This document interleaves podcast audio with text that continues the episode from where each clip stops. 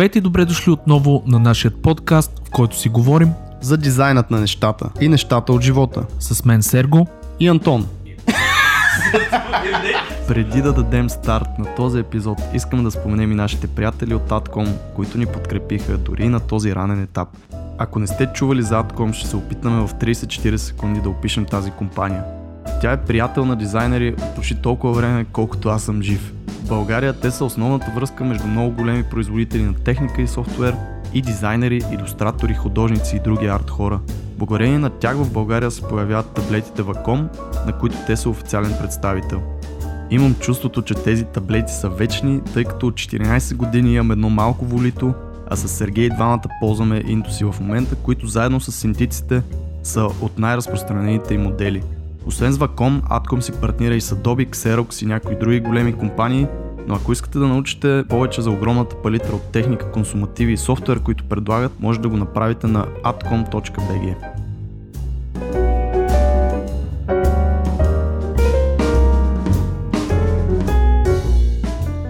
Здравейте, здравейте, скъпи слушатели! В този 43-ти епизод ще чуете нежният глас на една изключително талантлива и интелигентна дама Златина Петрова. Злати е креатив директор на известната рекламна агенция Fairhead Creative, насочена към социални бизнеси. Ако се чуете какво е това социално предприемачество, социални бизнеси, Злати ще ви обясни в този епизод доста подробно и с нея ще си говорим за ролята на дизайнера в проекти от социално значение – за връзката между економиката, економическото образование и дизайнът. Тя ще ни разкаже и за пътя си от фриленсър до оглавяващ екип от дистанция в голяма международна фирма. Ще разберете и за голямата награда, която са спечели с екипа си а, за веб дизайн. Но за да не ви преразказвам абсолютно целият епизод, ще спра до тук. Аз съм Сергей Пунчев и ви желая приятно слушане на дизайнът на нещата и Златина Петрова.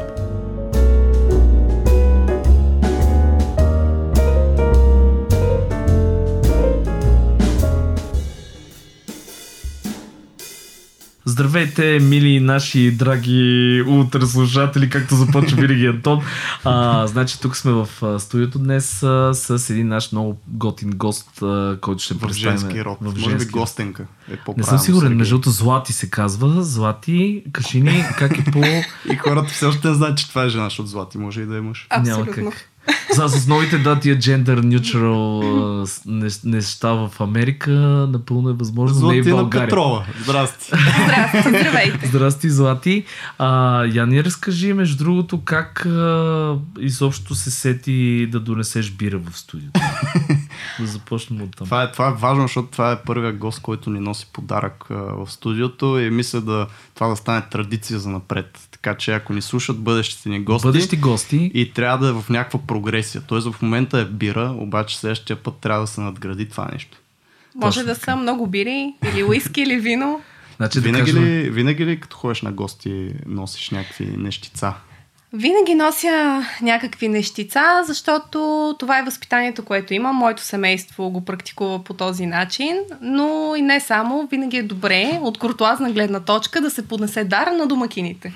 Е. В знак на добра воля. Значи ние го оценяваме супер, супер много а, това цялото нещо. А това има ли връзка с това, че си живяла в Париж и изобщо там културата, която си видяла, дали там е така, понеже ние с Антон мисля, че не сме аз, прекарвал, аз съм прекарал една седмица само в Париж. А, това ли имаш предвид? Не, аз исках да. да кажа, че аз по принцип не носа на гости никога нищо.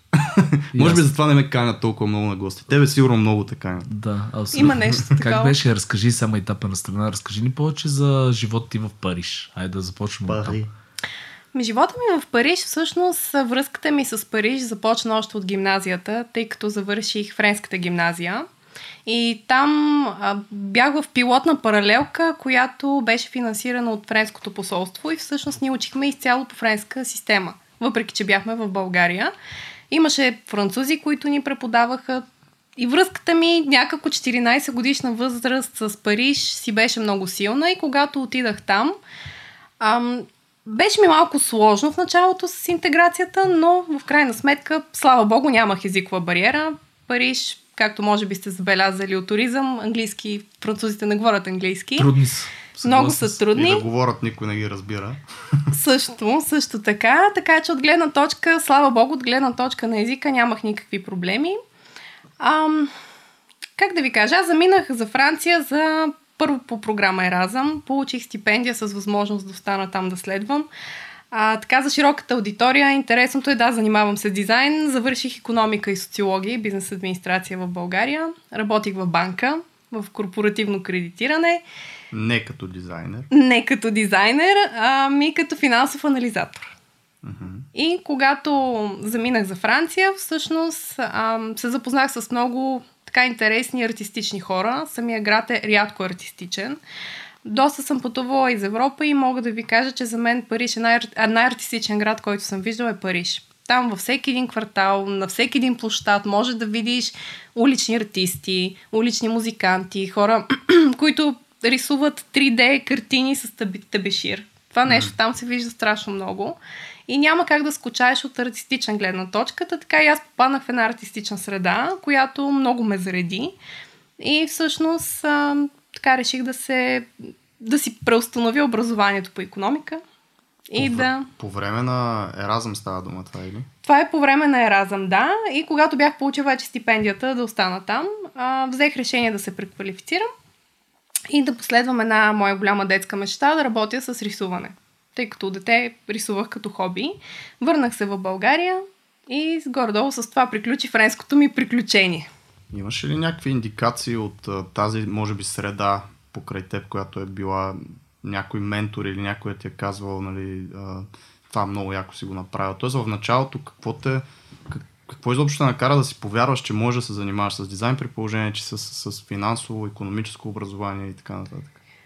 Ами, честно да ви кажа, това, което в началото нямах ментор, интересното е, че когато се върнах, започнах сама да се обучавам с онлайн курсове и всякакъв тип тюториали, които бяха в интернет. В България все още за графичен дизайн, по-скоро, извинявам се, за веб дизайн не се говореше толкова. Те първа се зараждаше и тук. Кои години се горе Ами това се случва 2010 година. Mm-hmm. Се случва. Към този момент програмистите правиха дизайн. Спомням си го този момент. Все още си го правят. Все още си го правят. Между аз това ще да ви кажа, хора, това не се е променило грам. има нещо такова, но така има компании, които са склонни да, ни, да си нема дизайнери, дизайн на екипи в момента, да, които имат по-голям, по-голям проект или им е необходимо вече по-специфична квалификация. И в началото беше всичко на опит грешка. А, опитах се да кандидатствам за работа в креатив агенции, съответно бях отхвърлена многократно през годините. И все пак продължавах, обаче аз се бях заинатила, че това искам да правя и колкото и да ме отхвърлят, това ще правя. И така. А добре, да те върна само малко назад. А, смисъл за, нали, за хората, които те слушат в момента. Ти имала ли си а, реално някакво образование преди това в ранни, ранната ти детска възраст или пък примерно а, някой родител или от семейството, който да има тази а, насоченост към дизайн, към арт, към рисуване и защо, примерно, откъде изобщо идва този интерес? Това е въпрос. Да, ами баща ми и майка ми са много артистични хора. Баща ми всъщност в студентските си години искал да кандидатства в художествената академия, но поради сложността на приема тогава става инженер. Но той рисува уникално и ме учеше от малка ме учил вкъщи как да рисувам, но по-специализирано образование не съм имала. И всичко си беше една самонадеяна идея. Когато се върнах в България и зарадвах моето семейство с а, новината, че получих стипендия, но няма да, да следвам това, за което получих стипендия, че искам да работя нещо, което те дори не можеха да си представят какво е всъщност точно. А, все пак получих тяхната подкрепа и точно в този начален период, който ми беше най-трудно, а, и се колебаех доста пъти дали да се откажа, всъщност дали съм на правилен път. Съмнявах се много. Те винаги бяха опората и ми казваха, давай напред, то това е само момент и сега ще натрупаш опит, че видиш, ще се получат нещата. За което съм и много благодарна, нали, толкова години по-късно. Един вид, че в крайен случай може винаги да се върнеш към финансовото. Точно така, да. И те това казваха, на теб образованието ти не ти се губи, винаги е можеш да се върнеш. Така. Мисля и това е да. във всеки един момент, ако се опиташ да промениш нещо, винаги може да се върнеш в начална позиция, почти винаги. Абсолютно. Да, и ние сме оговорили в нашите предишни епизоди, че всичко е едни тухлички, дето ги градиш, реално правиш си една стена с много знания и умения, всичко се преплита. И това е като строежите, които примерно нямат пари да си довършат строежа, но 4 години седи основа или някакви тухли или някакви стени, които винаги можеш да ги довършиш които наистина... Много добра аналогия. А интересно е колко голяма връзка всъщност с, с годините открих между дизайна и между економиката. Си изненадате колко голяма взаимосвързаност има Нека между да кажем нещо неща. по този въпрос. Какво точно имаш предвид? Смисъл, а, кое ти е близко? Как ги виждаш нещата? Помагало ли ти е нещо от економиката в дизайн и от дизайна в економиката? Помагал ми е много начина на мислене, тъй като в економиката се научаваш да гледаш и да разнищваш един проблем първо от перспективата на проблема, след което от по-макро перспектива, съпоставено с други проблеми. И самия подход, който економиката носи, на мен много ми е помагал винаги в проектите, по които съм работила. И когато имам някакъв челендж пред себе си, чисто като дизайнер. Другото, което е, че а, економиката от гледна точка на маркетинг и дизайна от гледна точка на пак на маркетинг са страшно свързани и не могат едното без другото не може. Ако за мен лично добрият дизайнер, когато прави сайтове, например, това е най-чистия пример, за който мога да дам, е хубаво все пак да познава динамиката на маркетинга и на пазарите и на хората, за да може да прецени по какъв начин визуално да предаде съобщението, което всъщност трябва да предаде. Абсолютно. Така трябва да знаеш за кого точно комуникираш това, което се опитваш да направиш. Но това не знам, смисъл и други дизайнери, които нали, нямат економическо образование, естествено го разбират това нещо и могат да, да преценят горе-долу таргет групата как би възприела един или друг стил на а, дизайн. Има ли нещо, което наистина конкретно економика плюс дизайн някакси ги свързва? Всъщност, каквото и да имаш ти като дизайнер в бекграунда си, то те прави най-малкото уникален. Тоест, има дизайнери, които не разбират от економика и 100% ти по един или друг начин за някои проекти ще блеснеш повече, отколкото на и други. И наистина сещаш ли се за нещо, което е тясно свързано? Аз си представям, раз, примерно, по-доброто разбиране на бизнеса, да кажа. Да, По-доброто разбиране на бизнеса, да. Също по-специализирани проекти, например, ам, доскоро работих с един финтек стартъп, които всъщност разработваха и все още продължават да разработват, разбира се, продукт, който е за събиране на вземания по много интересен обаче и приветлив начин за хората. Не пращат, не пращат такива хора с... Врачански, дански хора. Няма, да, московско, да московско инкасо няма, но мисълта ми е, че когато примерно е проект, който е от сферата на, фи, на финансовите технологии, съответно дизайнер, ако има финансов бекграунд, много по-лесно разбира същността на самия проект и точно какво се очаква от него да произведе като крайен резултат. Именно, да. А, това някакси влияе ли ти на стила, по който на работа или може би на стилистиката на твоите дизайни, това аналитично мислене, тези таблици всичко, което си гледала през годините, когато си учила? Оказва влияние. Да, оказва влияние от тази гледна точка, че а, винаги подхождам с идеята, когато работя, разбира се, когато е възможно, защото, както много добре знаете, не винаги това е възможно да се случи. За кого се правят дизайните, проучвам си внимателно пазара, таргет групите. Това, разбира се, са неща, които повече user experience всъщност разглежда като момент, но са много полезни и в обикновения дизайн на сайтове, например. Е много полезно. Mm-hmm. Защото когато се таргетира Ам, има много особености от това кога се таргетират жени, кога се таргетират мъже, кога са и двете групи, на каква възрастова група mm-hmm. са. И дизайните, които най-често а, имам удоволствието да правя и покрай работата ми в момента, пък с един много красив танц между копи, между съдържание и между дизайн. И там е изключително важно, всъщност, и за копито, и за дизайна, аджеба за кой го правиш mm-hmm. и защо го правиш. А, ти, понеже а, аз четох някакви нещица за теб, между другото, признавам си. А, и не си те е доста... срам. Аз идвам неподготвен. Не, не, така сигурен съм, сигурен съм. Но ти се определяш като социален предприемач или човек, който се интересува доста от социално предприемачество. Честно ти кажа, за мен това беше не знам дали да го кажа с а, смисъл, то е срам за мен по-скоро, но...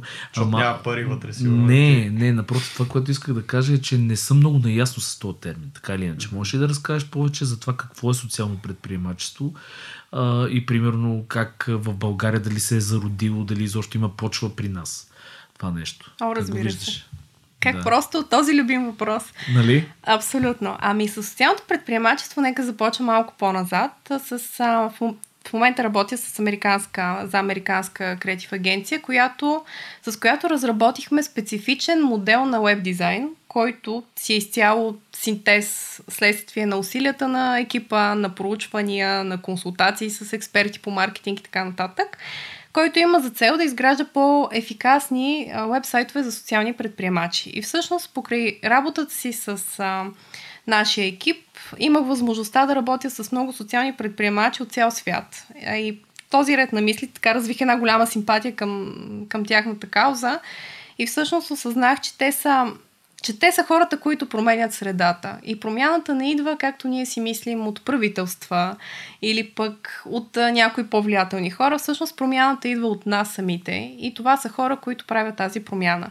По отношение на термина, в действителност в България имаме малко по-друг тип виждане. А, за нас социалните предприемачи и НПО-тата са едно и също, горе-долу. Само, че разликата между двете е, че неправителственият сектор получава средства за да реализира една кауза или да реши някакъв проблем. Обаче, те решават проблема, но след някакво време този проблем пак може да се появи под някаква друга форма. Докато социалните предприемачи създават бизнес модел, който е около това да решат даден проблем дълготрайно.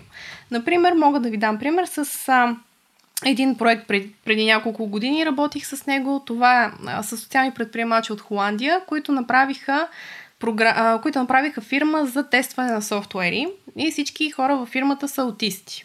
Защото аутистите, а, той на един от, от фаундерите всъщност детенцето е аутист, а, установено е, че аутистите имат много силен фокус и внимание и не се разсейват по никакъв начин спрямо хората като нас с вас. И всъщност това ги прави много по-добри тестери на софтуери. И в момента фирмата е една от най-успешно развиващите се фирми за тестване на софтуери. И той създава всъщност възможност за хората с този тип а, заболяване, да кажа, и То, недък да, да се развиват. С това ще я кажа, че може би дори не е недък. Аз така като го слушам, ме ми звучи даже като някакъв... Просто са по-различни, да. А, тези по-различни да, хора, по-различни да, да се хора фокусират са, да. върху да, доста добра идея, между другото. И има много такива бизнеси, които всъщност търсят точно. А, те са си бизнес, имат си бизнес модел, но в крайна сметка имат една по-идеална цел, мисия, която преследват много активно, докато си я реализират.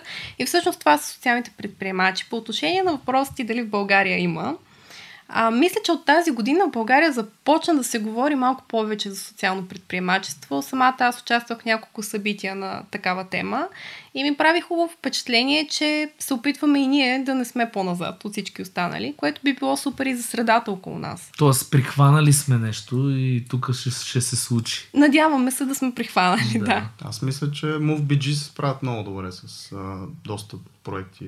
Съгласна съм напълно. Кои са такава посока. Ами организация, която е точно съвкупност от много различни видове подобни бизнеси, нали, така да го кажем, защото то си е, наистина това е разликата на НПО и социално предприемачество. Едното си е бизнес малко или много, т.е. изкарват се пари, фандрейзваш и така нататък, не ти дават едни пари, за да изкараш един проект, което и двете са трудни, не, не уважаваме нещо. Имаше Но... един, между много готин проект, не мога да се сета точно името, един апликейшн, те рейзваха пари всъщност за засаждане на дървета.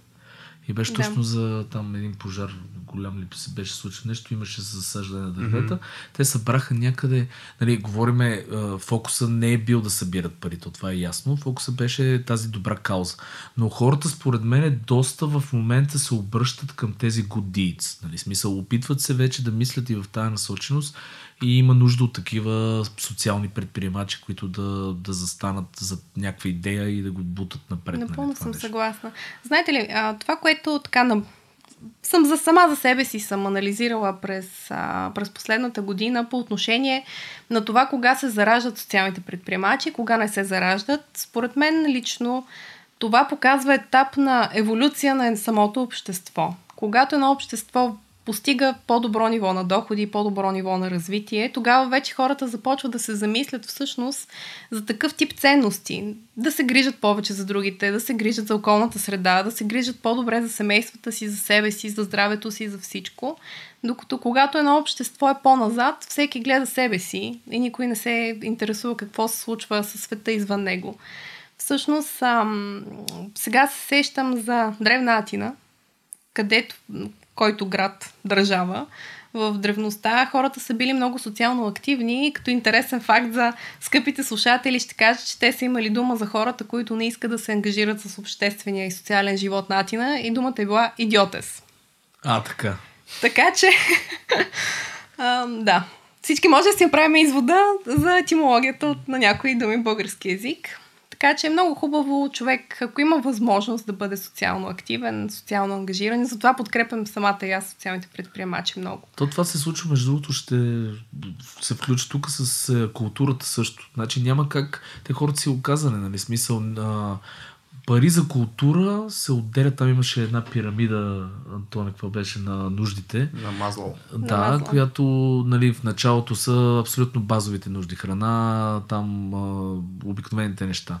Вече като ги подсигури човек, нали, започне да има достатъчно средства, така че да спре да мисли за този рат рейс, нали, за това нещо да си плаща сметките, да е притиснат от всякакви такива а, социални проблеми, примерно, започва вече да мисли как да решава въпросните социални проблеми и съответно нали, започва да мисли за култура, да вкарва пари в култура и така нататък. Това е друг, между другото, аспект на социалното предприемачество, че то си е предприемачество и съм сигурен, че доста проекти, доста бизнеси в тази насока са били в един момент на а, някакво survival, в смисъл оцеляване някакво, защото това са хора, които трябва да си плащат все пак на всичките служители, това си е бизнес. То си е бизнес. да. Абсолютно е бизнес, да. И там е абсолютно същото. Ако си в... А, мисля, трябва да си много добър предприемач в някакъв такъв момент, когато всичко около тебе се срутва, да нали, keep your cool и да успееш да, да направиш така, че около тебе да цъфнат нещата. Същото е с човек. Ако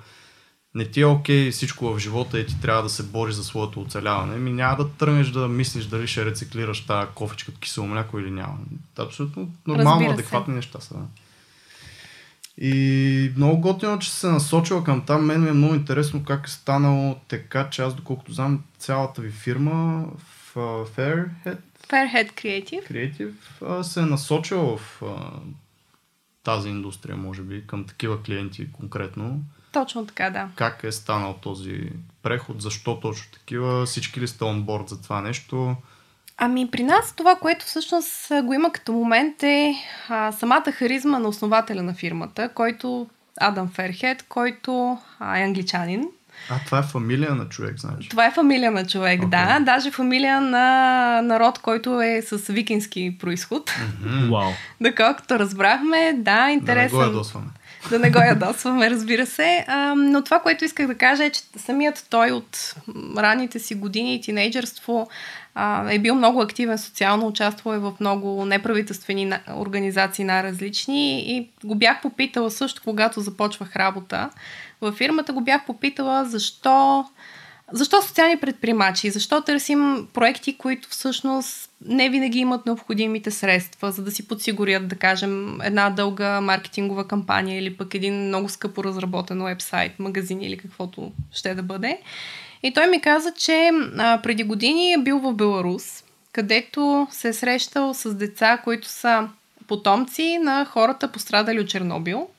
И всъщност той е видял колко е важно, ако, може, ако има бизнеси, които помагат на хората и организации, които помагат на хората и благодарение на средства, които частни компании са инвестирали в тази инициатива, всъщност въпросните дечица са отишли в Англия и са получили определен тип образование, определен тип, като стипендия става въпрос, определен тип а, чисто здравни грижи от английската здравна система, което на тях пък им е дал по-добър старт в живота. И всъщност той Самият той е основал фирмата с идеята да самата фирма първо да има социална кауза, която изпълнява, но също така да помага на, на хората, които имат каузи, но нямат необходимите средства или нямат необходимите креативни екипи до себе си, всъщност да могат да блеснат в онлайн пространството, да натрупат съответно повече популярност, хората да чуят за тях и за тяхната кауза, за да могат да ги подкрепят по един или по друг начин.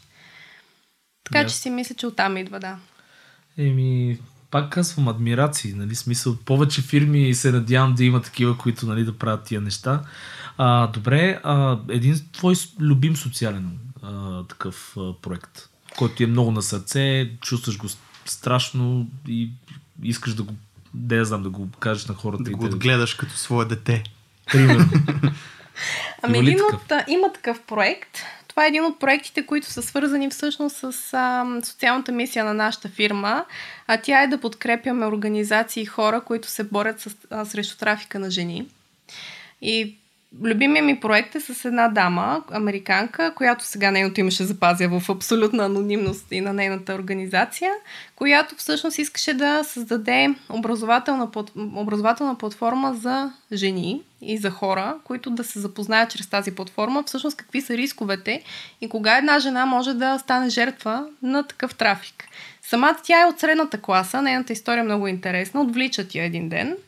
Две години по-късно тя успява някак да избяга, отива в полицията в Штатите, в щата Калифорния и казва, че тя е жертва на... Тя е бяла жена, пак да кажа, без расизъм и нищо, но просто човек, който не отговаря всъщност на тази група, която най-често бива... на профила, да. На профила, да. И казва на полицаите, че тя е жертва на трафик и търси помощ. И те я поглеждат и казват, госпожо, вие сте, нали, изглеждате разумна жена, не си измислите такива неща, които всъщност не са се случили. Нали, отпратили. И тя се почувствала много оплашена, защото пък след като е избягала мястото, откъдето е избягала, хората са почнали да търсят поради притеснението да не ги заде на полицията. И тя е сменила щата, сменила си името, много неща е направила като промяна и всъщност тогава е решила да се бори много активно срещу този проблем. И с нейната платформа и с инициативите, тя е спикър по много събития, на, свързано с тази, с тази тема в общи линии. Така, на мен лично много ми хареса, защото а, в България ние нямаме, не сме чак такъв контингент като опасност, но примерно в Азия се оказа, че най-големия процент от жените, които страдат от трафик, са жертви на трафик, всъщност се, се намират в Азия. И се оказва, че много, аз покрай нея и това, което разбрах, какъв голям социален проблем е, че това е най- второто най-голямо престъпление в света. И е хубаво ние да не си затваряме като хора очите, ами да се замислим, че може да се случи на всеки. И аз за себе си като жена, ако направя препратка към началото на разговора, за който не е разбрал, Ам... да, и за себе си като жена, честно казано, малко по по-различен начин приех самия проблем и си дадах сметка, че това може да се случи на всеки, може да се случи на мен, както се е случило и на нея.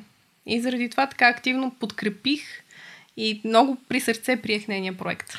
То, между другото, доста, доколкото знам, в България също има за жертвите от на домашно насилие, което също е голям проблем. Точно така. Реално. Даже наскоро мисля, че направих апликация, която свързва по, жертвите от домашно насилие с хора, които да им оказват психологическа помощ. Я не разкажи повече за този проект. А, Чисто дизайнерски, ай да не го вкарваме в социални. Да. Това е ролята на дизайна в Да. изобщо подобен проект.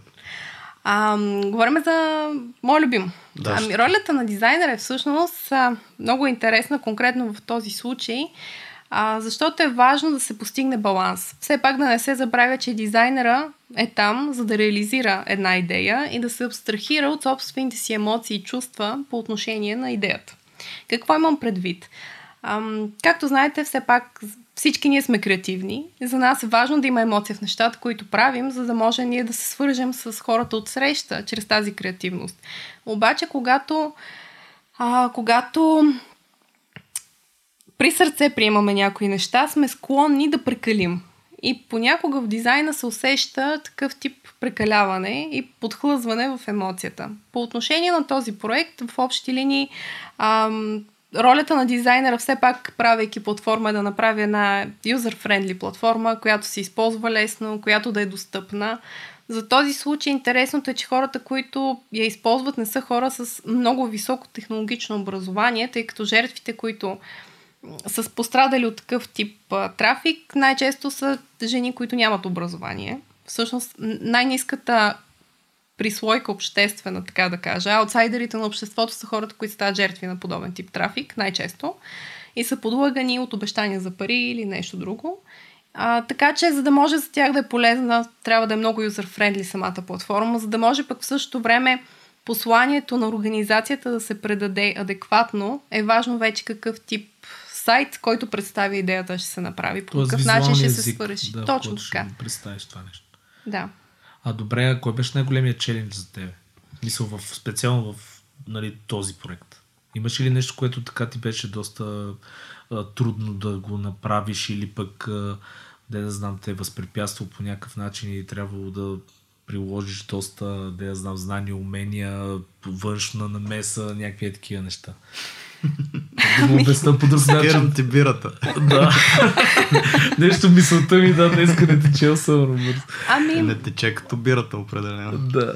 челендж, нямаше челендж по-различен от челендж във всеки един друг проект, който представя веб платформа, да кажем, по някакъв Сега, начин. добре. Е, сори, че те прекъсвам. Да. Ама е, поне някаква а, не знам, вътре, вътрешна така трудност не си ли има? Едно е да правиш проект за понита, друго е да Разбира правиш се. проект Малко с пони. подобна сила нали, в а, изобщо обществото. Ами за мен челенджа, често казано, пак да, пак да се върна към емоциите, за мен челенджа беше доколко ще проявя емпатия и доколко ще успея да овладея тази емпатия. На мен това ми беше единственото, защото ам, има проекти, които са в действителност много положителни. Този е изключително положителен проект, но все пак разглежда престъпление. Нали така? Не е нещо, което, а, както сам каза, не понита, не а, Вафлички. Не вафлички, не да кажем, а, както имахме един проект с а, веганска кучешка храна. Майко, мила! Това вече, а, значи аз изумявам абсолютно всеки ден от някакви такива неща. Не, не, между другото, И- вегани супер големи, ще само вие мога да го направите. Това Да. нещо. Честно. Ево, Няма да ги намесваме, да, да, да, не, да не влизаме тук в детайли, нали, кой какво нали не прави. си но- веган, Злат? Не, не съм. Добре. Аз съм бивш веган, затова имам абсолютното право да си ги храня и да си говоря каквото си искам. Окей, Така. окей, да се върнем все пак на това. Имаше и, и как, добре, как, а, какво беше такъв челендж? Ами като чисто като челендж беше, че на мен ми, емоционално ми беше в началото по-трудно да работя по самия проект, защото така се припознавах в някаква част от образите. Чисто на полова основа се припознавах.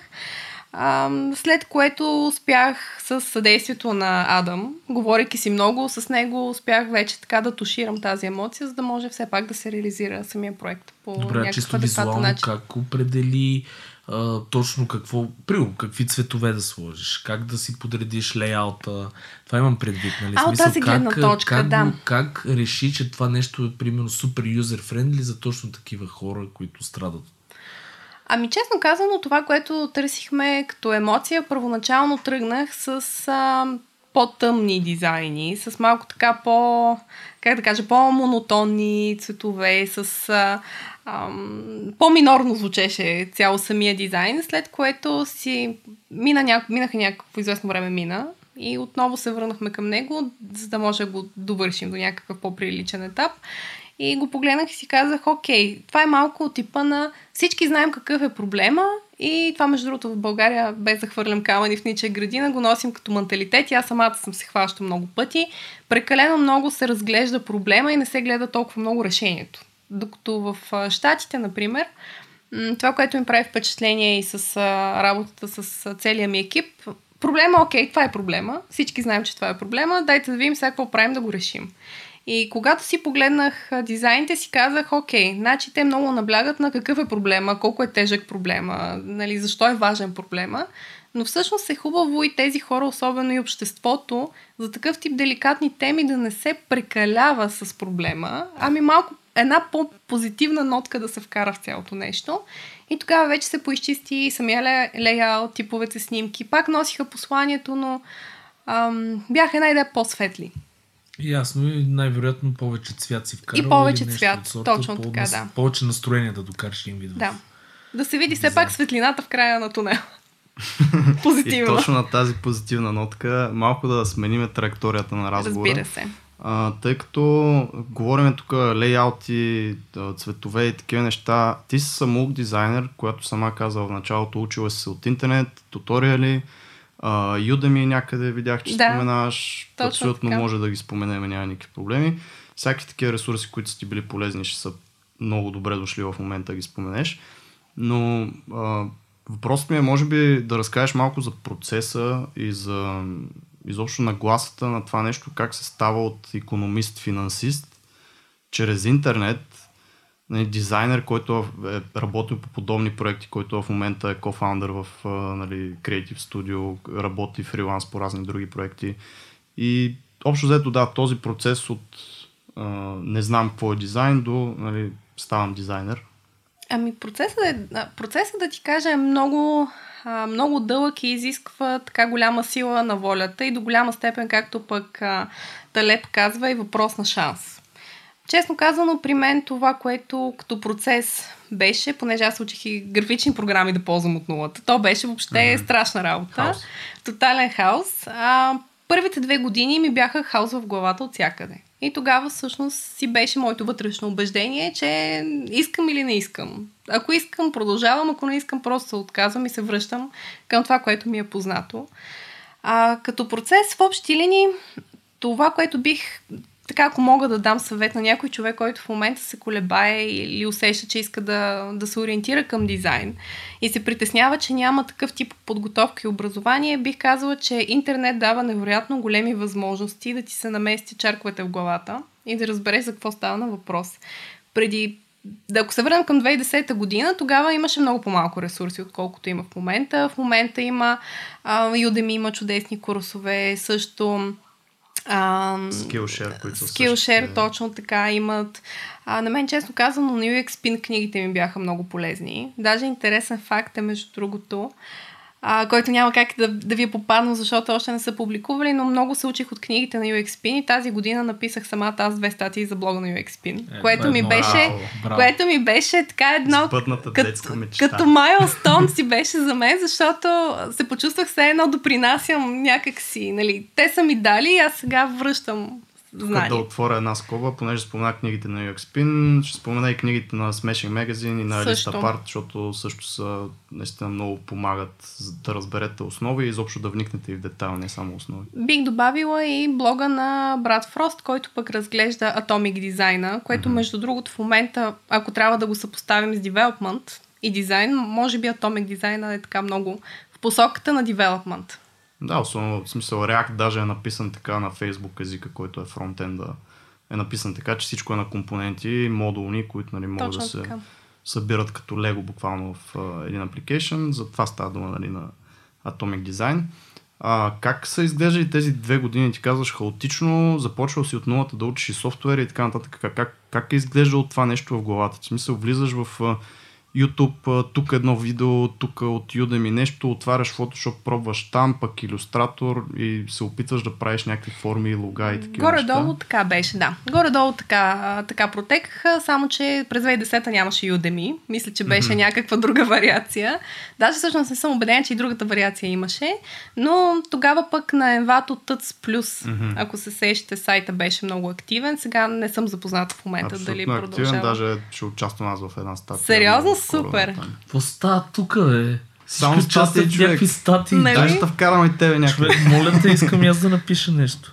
да, а, също Envato Tuts плюс много качествени туториали в а, article формат. Там нали, това е минуса, Точно, също така, да. минус и плюс. Защото когато е видео, да. нали, ти го гледаш, ама си ядеш там едни пуканки или какво си хапваш докато си на бюрото, едни семки люпиш, докато ако четеш, а, си малко по-навътре и ги разбираш нещата по-добре. Така, То, това научно е обяснено, между другото, защото реално погледнато картинката не я възприемаш под същия текст, по същия начин, който текста го осмисляш и си го представяш в главата. Mm-hmm. Тоест, а, ментално си представи, не се процесва по същия начин. Играе ти въображението най-малко. Въображението това може е би ключовия момент, който да, е за запомняне, за long term. Ние сме Точно супер умни, бе, човек.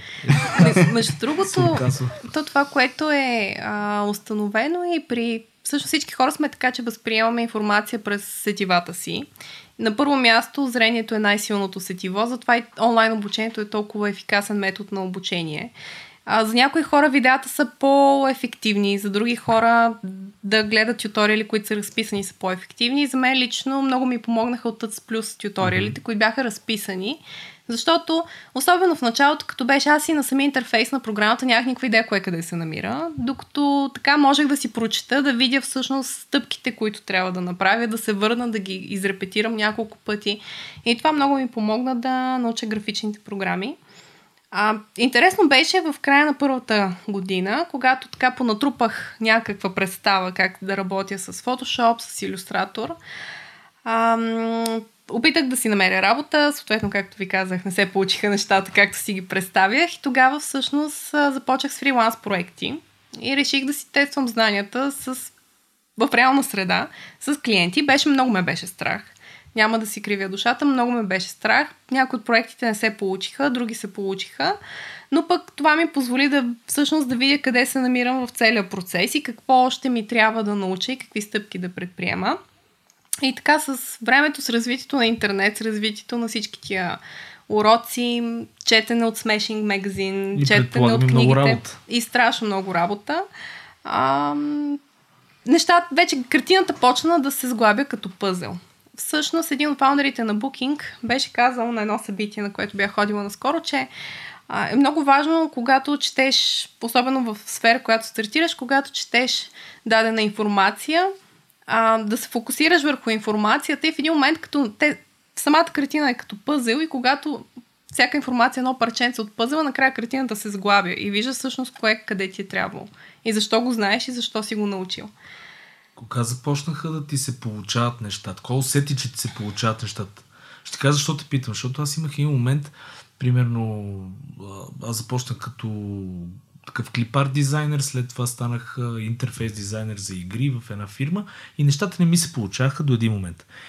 Буквално разликата при мен беше в един месец. За този един месец изведнъж започнах всяко нещо, което правя, да го докарвам до някакво по-високо ниво, според мен и не само, нали, колегите така апрешейтваха нещата. Но при теб имаш ли така една бариера, която ти е примерно прескочи и го усети, че я прескачи и вече нещата ти тръгват? Имах Смут. такава, да, имах такава бариера. Всъщност имах няколко такива бариери. Първата беше към края на втората година, когато всъщност а, тогава за себе си изградих самочувствието, че имам някакви познания, които мога да използвам в тази сфера. А, след което втората, втората бариера беше, когато ам, ако трябва да съм честна, когато започнах работа в Fairhead Creative, защото минах много тестове за дизайн, личностни, всякакви, в общи линии отне така известно време, докато остана част от екипа и докато ме харесат. И тогава вече, когато започнах да работя и минах успешно всичките тестове, а все пак хората, които ме интервюрах и хората, които наблюдаваха нещата, които правя, бяха топ дизайнери, наистина фирмата има възможността да работи с много топ дизайнери и аз тогава усетих за себе си, че явно пък мога да ги правя нещата добре, което беше втората бариера, всъщност, която прескочих. Но винаги съм, се, винаги съм се стремяла да надграждам това, което правя. И всеки път да го правя по-добре и по-добре. Ако някъде имам, изпитвам някакво затруднение, а, първо винаги се търся информация в, а, примерно в а, Stack Overflow, търся си информация в Medium, в различните блогове, които са за дизайн. Ако видя, че никой не се е сблъсквал точно с този специфичен проблем, който съм се сблъсквала аз, тогава вече се допитвам до по-синьор дизайнери от мен, които все пак да ми дадат друга гледна точка на нещата, които правя. И така. И се учиме взаимно винаги. Това е силата на комюнитито, нали? Така Това е силата на пропагандираме комюнитито. с колегата Антон. Пропаганда, проп. а, да, абсолютно а, така звучи ми абсолютно логично този целият път, който си извървява и ми харесва, че си си има... Си си. Си си. Абе, аз не пия бира и пак нещо. Ти се получават Нещо- нещата. То ти си нещо руснак, по- то половината. Покрай вас тук изпарение има някакви оставят. Ам, какво иска да кажа? А, че се използваш някакви а, roadblocks като навигация просто. Тоест, като видиш, че имаш някакъв проблем, се опитваш да го решиш по един или друг начин. Имаш някакви да знам, пътни знаци, които следваш, нали, из- изкачи ти. Каза, сама каза, Stack Overflow, Medium и така нататък. Как се допитваш до други дизайнери, евентуално, ако не са от работата ти? Тоест, Търсила ли си през тези вече колко, 10 години почти просто хора в Фейсбук, които не познаваш или хора в а, други платформи, където да ги подпиташ, разпиташ, да си им пратила това окей ли е, това не е. ли Ментори, примерно, е такива. Търсила съм, да, наистина през годините съм търсила. По принцип, комуникацията не ме притеснява с непознати хора и най-свободно спамя всякакви хора с различни въпроси, когато имам необходимост. А, тук е въпросът сега по отношение на менторството, че ам, имало е много отзичиви хора през годините, които са ми помагали. А, така имало и доста случаи, в които съм усещала едно малко по-пренебрежително отношение, което в крайна сметка за изграждането на комьюнити по-скоро пречи, отколкото да помага. Но слава богу, поне в българското комьюнити мога да кажа, че за момента към когото съм се обърнала, за каквото съм се обърнала, винаги съм получавала положително отношение. Което винаги ме е радвало също. Ам, има чатове, такива големи, които а, дизайнери, примерно от Airbnb, mm-hmm. от а, Figma, от много други места, а, са там ежедневно и можеш да им зададеш някакъв въпрос по дадена тема, която те вълнуват и съответно те или много други дизайнери от цял свят и отговарят на темата, което също е много готино. Това не сме го споменали, между другото, до сега не мога повярвам в подкаста, че наистина има подобни огромни групи, не само като група в Facebook, а чатове в Slack, чак, чат канали в Discord, Точно така. където можете свободно да се джойнете, да питате. Друг вариант, който сещам аз е Reddit и Designer News. А, има един сайт, който е под формата на Reddit, т.е. пак с а, стрелкички нагоре и надолу се волтват някакви статии, но те имат конкретно секция, която е за дизайн, критик, ревю, някакво а, в тази насока. Само малко на изуд говоря, защото не си спомням тотално URL-ите и линковете. Ще сложим линкове под подкаста. Ако, ако забравя, просто да, гугълнете Design News или Designer News, Design Critic, нещо такова и ще ви изкочи. Но да, това е много як тип, който до сега не сме се сещали за огромните чатове, които съществуват. Доста помагат, между другото, на мен те са ми били винаги доста полезни. А, понеже пък вече мащаба, в които, например, бях си чатила преди време с хора от дизайн екипа на Airbnb и всъщност перспективата, която те имат, бидейки дизайнери в Airbnb, перспективата, която, примерно, аз имам като с някакъв локален мой малък проблем, а, просто сме от два различни свята, но в крайна сметка те винаги са също доста полезни неща са ми давали. А, това, което се сещам да допълня по отношение на пътя, което така искам да се възползвам за по-джуниор дизайнерите да дам като обратна връзка, това е способността да се търпи критика. Защото работила съм с доста джуниор дизайнери през последните няколко години и честно казано ми прави впечатление, че ам, понасянето на критика е нещо, над което всички ние като хора е хубаво да работим. И в всяка една сфера, без значение дали е дизайн, дали е економика, е нормално, когато стартираш да правиш грешки. Това е най-естественото човешко нещо всъщност.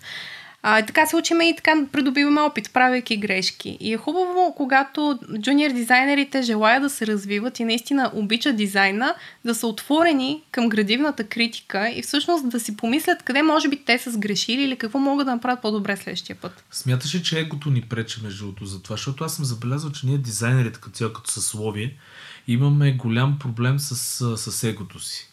Определено, когато правиш нещо нали, супер дълго време, ти рисуваш някакви картинки, после ги си кажеш се, а това трябва да е най-доброто, което съм направил. Нали?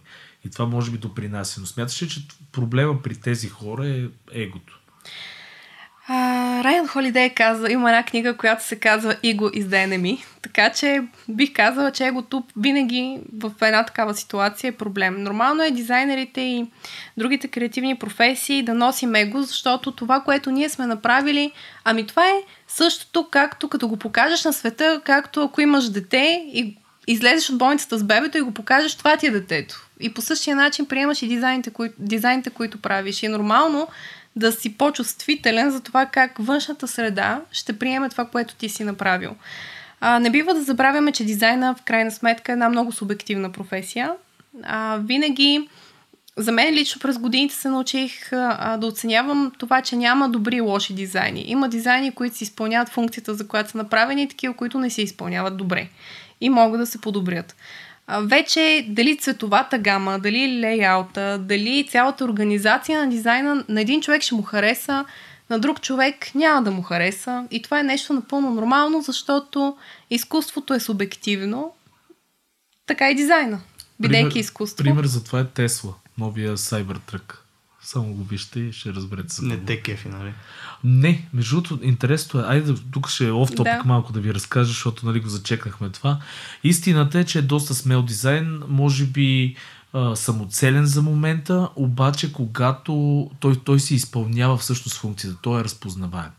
И целта на Елон Мъск също е да направи разпознаваем уникален дизайн. Да, аз не мога да го възприема в момента, но все повече като се така се опитвам да го... Това е малко като на Apple, ако се седите, дето Рендето. пуснаха рендето. Точно. Същата работа е, да. В един обаче прекрасен момент това са едни огромни фирми, които имат а, огромния бюджет да променят, да модерират мнение и така нататък. И съм абсолютно убеден, че това ще стане стандарт. Ще започнат тия лоу полигонални а, коли да се появяват нали, наляво надясно. А, Силуетно тази кола, ако е сред другите коли, веднага става забележима, което е супер, защото а, това намалява риска. Аз мога да ви кажа, например, че тия черните коли, които са в момента, нали, всеки кара черен Мерцедес или БМВ, а, значи случвало ми се поне 30 пъти да не видя такава кола в страничното огледало. Е, да, ма то не караш Cybertruck- черна кола, човек. аз съм същия, да, аз за това го казвам. Но то Cybertruck, това като се появи самите материали, които са използвани вътре. А, а, Човек, представи си го в момента на пътя. Колко weird ще изглежда това нещо. именно. И е Ама- за, абсолютно всички го виждат това нещо. нали? всички ще го запомнят. Всички го не- запомнят. Съмняваме това да им е била единствената цел. Аз нали? не В мисля, смисъл, то че- трябва да има някаква... А, за да... Гледай сега, на Тесла каква е идеята? Да спаси света с а, нали, електрически автомобили. Да мек това трябва да е обществото да иска да го ползва. Сега ти обяснявам, четох тая теория, че той всъщност се подготвя всячески за Марс. Марс. А, И да, това е марсоход. прилича на Но, но нали, а, да, това беше оф топик, само иска да го кажа, но а, идеята ми е следната, нали, смисъл, а, в дизайна има и нещо друго, че а, някой път ние си мислиме, че даден дизайн да кажем е лош, айде ако тази дума я използваме, нали ти каза, че не може да я използваме тази дума и аз съм абсолютно съгласен с тебе, че не изпълнява примерно функцията си или че... Но това е пак наше личностно мнение. Абсолютно. Което означава, че този дизайн може пък да не сме дорасли за него, или може би времето му не е дошло, или може би... Нали разбирате, Ма, има някакви... Там е идеята, че ако не му е дошло времето, не трябва да е тук. Според мен, специално ако говорим за тази Тесла, трябва да има някаква междинка, т.е. между то low poly Трябваше да има преход. дизайн да, и нещо, което изглежда прилича поне малко на кола, нали? Външно. А не на марсоход. Както и да е, аз просто съм малко по-голям хейтър, според мен има лош дизайн. Нали? Има някакъв спектър от а, а, лош, добър, среден и така нататък дизайн и много малко са в наистина лошия, лошия, лошия дизайн. Сега ако видиш сайт, който е с а, тия от 90-те години Web та- 2.0. Web 1.0 с се. тия гифчета на, на пламъци Да. там някакви работи. Това е, извиняй, лош дизайн, както и да го Разбира се, да. а, От тази гледна точка, но да. Функционално и съм съгласен с вас естествено, че ако мен не ме кефи, може би аз не съм таргет аудиторията на този дизайн и това е абсолютно окей.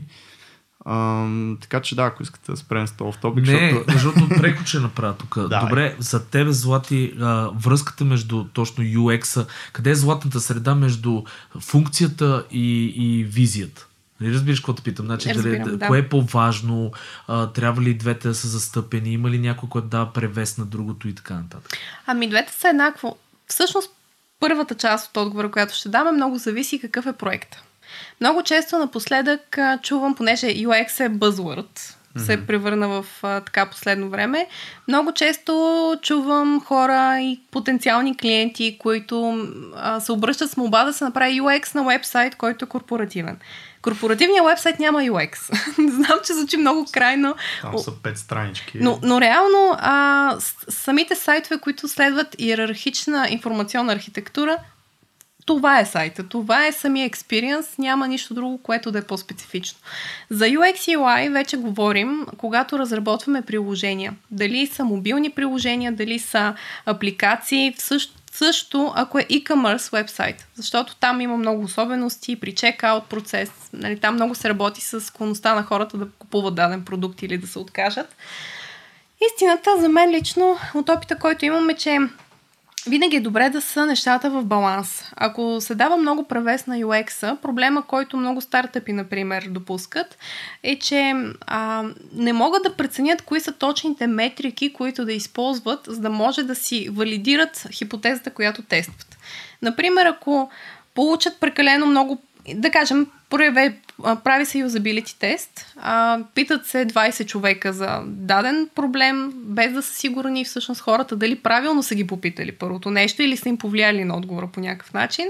От тези 10 човека 8 отговарят по определен начин, който съвпада с виждането на фирмата и те казват, ес, чудесно, ние сме абсолютно където трябва да бъдем с UX-а, перфектен, не продължаваме към UI хубаво реализират продукта и даже има много проекти, които се сблъскват точно с това. А, минава време, инвестицията се приключва, реализира се всичко, пуска се на пазара и се вижда, че всъщност таргет групата въобще това не ги кефи по никакъв начин.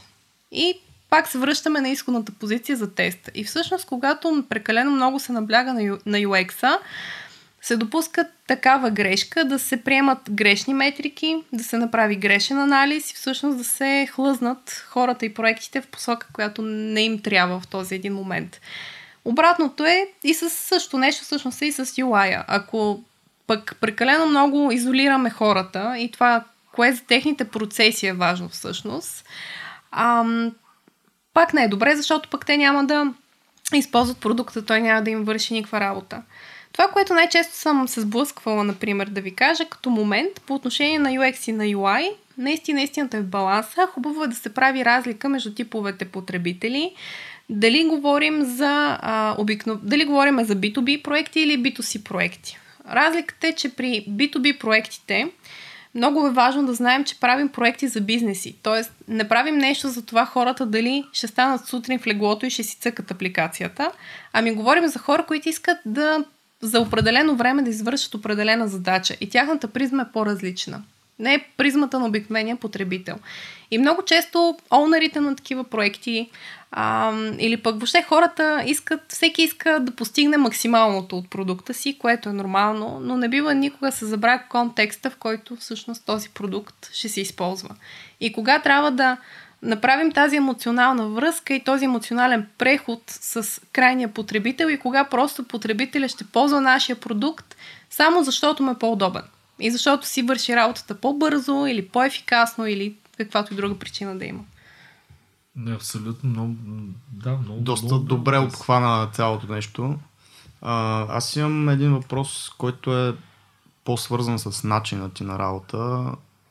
Имам преди, че има дизайнери, които работят в дизайн агенции и студия. Има дизайнери, които работят in-house за софтуерни компании или друг вид компании. Има дизайнери, които работят ремонт и за двете. А, ти в случая си като кофаундър в или в, в момента, а в момента не съм точно кофаундър, а съм креатив директор и лидвам дизайн екипа на така. Fairhead Creative, които са маркетингова агенция слаш креатив студио. И съм на, също така работя на свободна практика като, консул, като продукт дизайн консултант. Mm-hmm. Искам да, да кажа цялото това нещо е, че има супер много различни варианти за днешните дизайнери на, на работа и ти всъщност а, си чив креатив нали, в този а, агенция, но доколкото знам аз, а, не сте се виждали на живо с а, точно никога там, всичко да. е от дистанция, започнали сте го от дистанция. Точно така. А, комуникирате, предполагам, може би всеки ден по интернет, всеки ден по някакви онлайн, да. канали. И това, как, първо, как сте се намерили, как сте стигнали до това нещо, те ли те потърсиха и второ, а, как го виждаш, ако сравниш с другите начини на работа, може би, които са като опция пред един дизайнер? Ами, като начало, как започна пътя ми по отношение на първият ти въпрос, как ми започна пътя там? Всъщност аз а, а, си направих регистрация в angel.co, mm-hmm. което беше много интересно, защото от всичките сайтове, които, в които имам профили, всъщност аз имам на доста места, най-интересните възможности се появявали от angel.co. Хм, готин съвет, ето. Който е много интересен. Да. И всъщност един ден а, си бях си направила профил, бях се лиснала като фрилансър там. И един ден всъщност Адам ме потърси, свърза с мен и ми каза, че а, си търсят, а, че екипа си търси нов дизайнер, който да започне. Попаднал е на моя профил. А, попаднал е на... Порт... Разгледал ми е портфолиото, тогава имах сайт, сега работи по новия си такъв. А, прочела съответно. Ти като Антон, между другото, работиш, той да работи винаги по новия си. години по моя сайт. Да, и аз така от няколко години. А, вече съм почти, почти съм го завършил, между другото, така че се надявам няколко месеца да е наличен. А, и всъщност, а, че много му е харесал моята гледна точка за дизайна, понеже аз в сайта ми тогава се бях постарала просто да разкажа, не толкова да показвам проектите, които съм работила, защото те могат да ги видят и на най-различни места, или да изпратя линкове, ми по-скоро какво е моето отношение към дизайна и какво е моето отношение по принцип към проектите, да. идеологията ми, да, в какво вярвам и за какво се боря както се казва, и че това много му е допаднало всъщност и иска да имаме последваща комуникация. И Всъщност ние така се намерихме. По отношение на възможностите, в действителност пред дизайнерите в момента има много възможности. А, работата, ремонт работата е нещо, което в момента е, настоя... е настоящето в Штатите. Страшно много бизнеси, даже големи бизнеси и компании оперират по този начин, с хора, които са ремонт из цял свят. Те наречените cloud-based, нали? Точно така, да cloud-based офиси. Могат да кажа и, че в Лондон има много креатив агенции, които по същия начин, Холандия също оперират по такъв начин. Аз тук само мога да плъгна на, на скетч, целият екип е абсолютно така. Пък им се получават нещата. Не, случват. случват. Някакви работи се стават там. Стават, ползват да. ги 50% от всички дизайнери. Пускате ни апдейти. А, то е интересно, което е с ремонт работата, че единствената разлика, като така сериозна разлика, която мога да кажа, че свикваш да общуваш с хора, които чувстваш близки в един момент, но ти никога не си виждал всъщност. И ти не знаеш те в това, нито знаеш как изглеждат точно. По снимки можеш да се ориентираш, но е много по-различно, отколкото е живия контакт. А, обаче от гледна точка на работата, ако си вършиш работата както трябва, а, просто само си комуникирате и си я менажирате от разстояние и в крайна сметка нещата се случват. Когато сте в един офис, има риск да хората са малко по-малко ефективни, отколкото ако работят ремонт. И това е напълно нормално, защото пък много офиси в момента са с така наречения open space. И когато, чисто от гледна точка на фокус и внимание, когато а, има още 20 човека на главата ти, които шумят, колкото и да се опитваш да се фокусираш и да се изолираш, в крайна сметка този страничен шум малко те ангажира от вниманието Тук, между другото, извиня, че се прекъсвам, ще разкажа много интересна история за в Electronic Arts. А, докато си работеха, защото там беше като фабрика с едни такива поточни линии, представи си бюра, редове по 5-6 бюра, едни а, тренираха всеки ден косплей и бойс мечове зад гърба ми точно. Нали, за да го кажем, да, така да го а, нагледиме цялото нещо това вече е крайно звучи малко, но да. мога да представих си го. И, и в крайна сметка това, са, това е новия начин на работа с ремонт екипите, които в момента и нашия пазар се отваря към тези възможности. Хубавото е поне, че с възможностите, които дизайн света дава в момента, Самите ние като дизайнери може много да се развием в разнообразни посоки. Ако мога да дам пример за себе си, развивам се от гледна точка на лид, защото да си дизайн лид не е никак лесна задача. Работи се все пак с креативни хора, с чувствителни хора. Нормално е така, трудно се сетват различни визии да, да отговарят на една. И особено ако не се виждате лично. Нали? Особено ако не се виждате лично, да. Той при личния контакт пък плюс е енергията, която така протича между хората, малко холистично прозвуча. Може би някои хора си представят сега, че тук има един астролог, който а, нали, подсказва. Ние до, доста по-out of space неща сме говорили в този Така ли? Така че няма не се притеснява. И в общи линии енергията е по-различна и така може да се усети повече самата енергия около проекта, което примерно дис, дистанционната работа, за съжаление, не го носи. Просто комуникацията е по-друг тип. Ам, хубавото поне е, че вече а, с тези възможности да си довърша само нали, мисълта е, че може да си инхаус дизайнер и да видиш перспективата на дизайна през една перспектива, да видиш дизайна. Можеш да работиш по различни проекти. Аз самата консултирам фешн брандове известни и в същото време работя с блокчейн проекти, нали, които са два съвсем различни типа проекти. Но в крайна сметка и при едните има подход, и при другите има подход. Дизайна винаги има едни вечни правила и принципи, към които когато всички ние се придържаме и ги отчитаме, правим добри дизайни, прилични дизайни, нали? а, неща, които всъщност дизайни, които си вършат работа, работата, докато ако прекалено много залитаме в актуалните тенденции, много често, пак ще цитирам Талеп, просто той ми е много любим автор, Насим Талеп, че когато залет, да залитнем към някаква тенденция, понякога предизвикваме някакво случайно събитие, което всъщност да ни покаже, че това, което правим, не е както трябва. Докато, пример за вечен дизайн, а, понеже аз към така много обичам модата от тази гледна точка, че, те, че това е тип дизайн, който се е развивал през много дълъг период от време от човешката история. Например, ако взема марката Ray-Ban, без продуктово позициониране, ами дизайна, който те са направили на очилата, всъщност и до ден днешен е готин. А той е един супер изчистен класически дизайн. А кои са минусите, между другото, на това да работиш от а, дистанция? Това са плюсовете, ли? Това са плюсовете. Вече, да, минусите, са, че, ми, минусите са, че а, много често, или, или не толкова често, но се случва, когато човек работи сам и целият екип е из цял свят, просто ти става самотно. И се чувстваш, че ти е скучно и си си сам самичък. И когато има събитие, на което е хубаво да отидете всички, всъщност отиваш само ти, защото ти си единствен човек в тази географска област, който може да отиде. А, така. Става ви самотно, вземете си котка и му вон. Точно така. Не, шегувам се. Това сме го говорили, между другото, наистина да. много пъти. Социалният аспект, когато си фрилансър и си работиш от вкъщи, а, е много важен и трябва да се под, поддържа, подкрепя по, по всякакви възможни начини, които нали, може да намерите. Било Точно то с така. митъп и излизане, срещи с хора.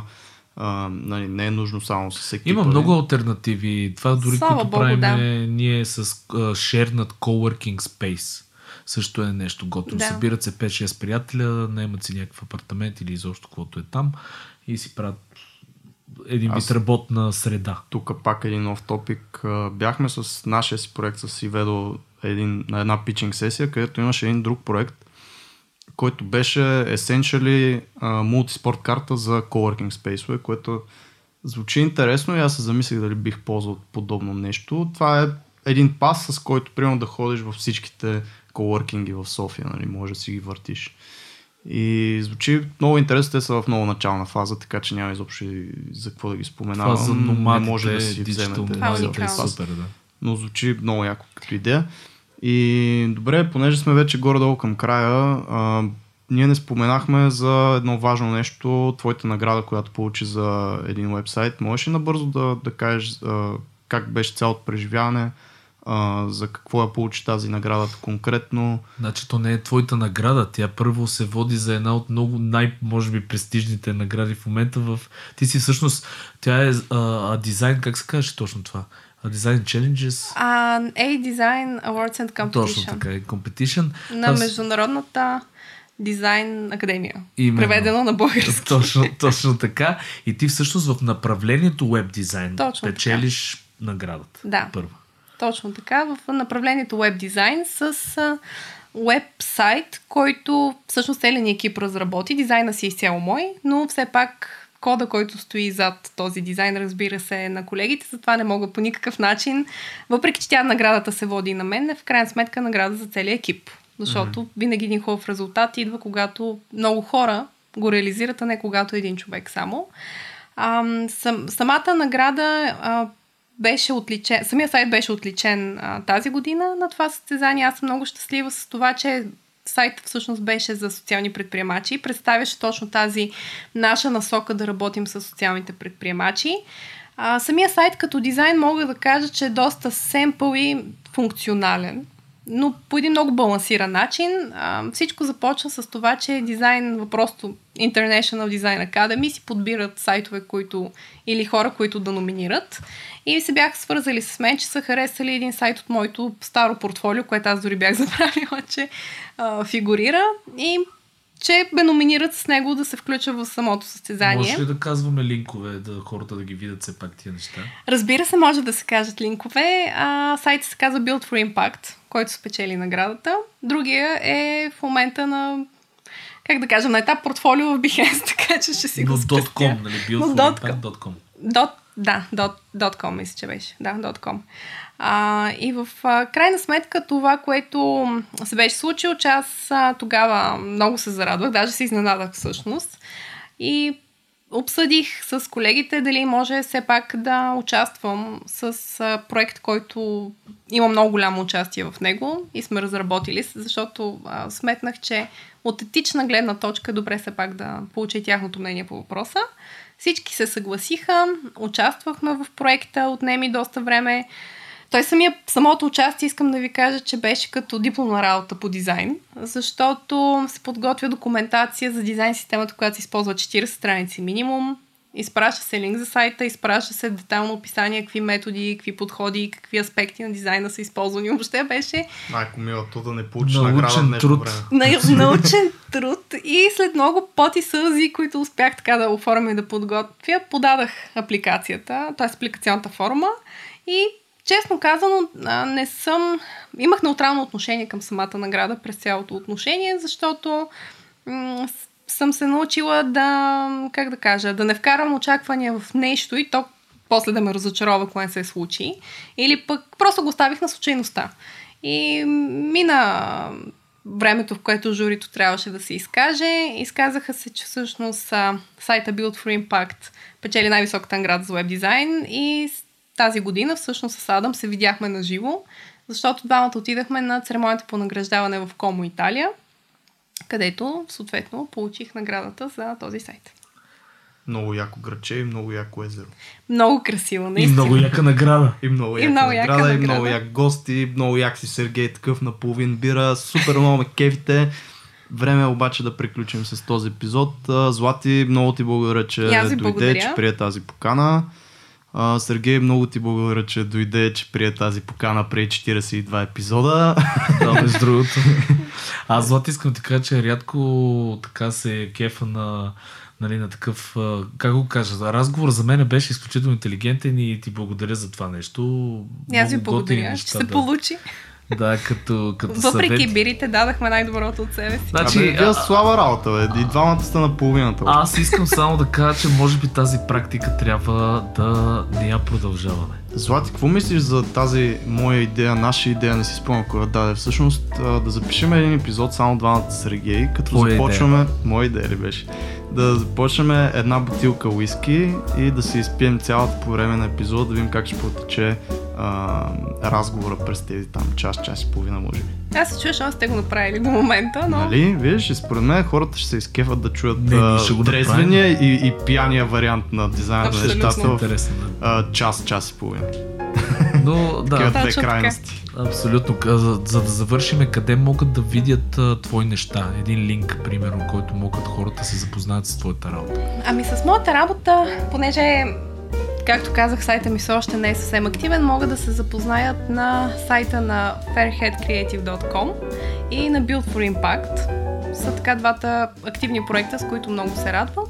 Вече останалите неща, когато един ден живот и здраве ми излезе сайта, ще има линкове към другите проекти, които вече като фрилансър разработвам. А, така, ще намерите линкове и в страницата на подкаста, както и в групата ни във Facebook, dot, права черта, дизайнът на нещата. Благодаря ви хора много за разговор. И аз благодаря много. Евала.